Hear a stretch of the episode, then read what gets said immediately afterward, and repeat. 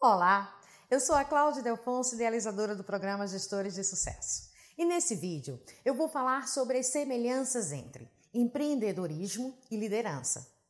Os dois papéis têm a ver com o poder, mas se desenvolvem de forma distinta. Enquanto o empreendedor motiva as pessoas a fazer, o líder tem a função de inspirar. O poder do empreendedor está relacionado a seu conhecimento e propriedade em relação a um assunto. O líder, por sua vez, tem seu poder concedido pelas pessoas, em função da sua autoridade moral, sua capacidade de cooperação e empatia. Basicamente, o líder é alguém que consegue juntar várias pessoas em torno de uma causa ou motivo, inspirando-as a atingir seu potencial total. O empreendedor também busca isso, mas o faz através da demonstração da importância que as ações das pessoas têm para o sucesso do projeto. Ao mesmo tempo que impulsionam as pessoas, os dois precisam achar dentro de si uma forte motivação e crença no que estão buscando atingir. Precisam ter uma forte autoestima e grande capacidade de superação de obstáculos.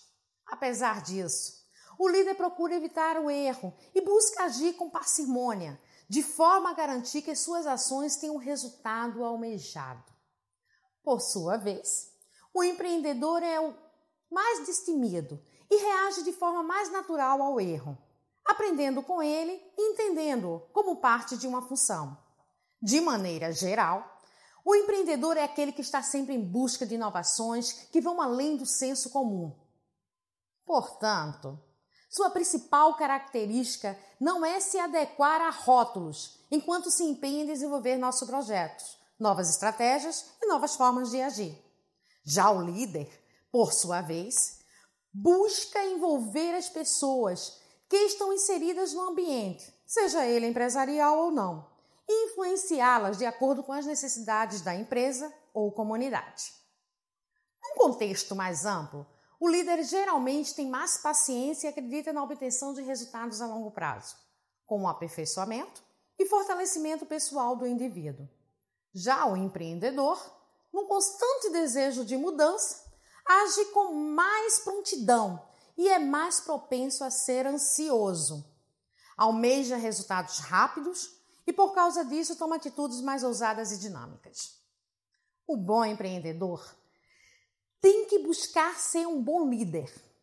Apesar das diferenças que os perfis mostram, um empreendedor que almeja ter sucesso com sua ideia precisa desenvolver seu senso de liderança para motivar as pessoas que estão envolvidas num projeto a alcançar o potencial máximo e também os melhores resultados.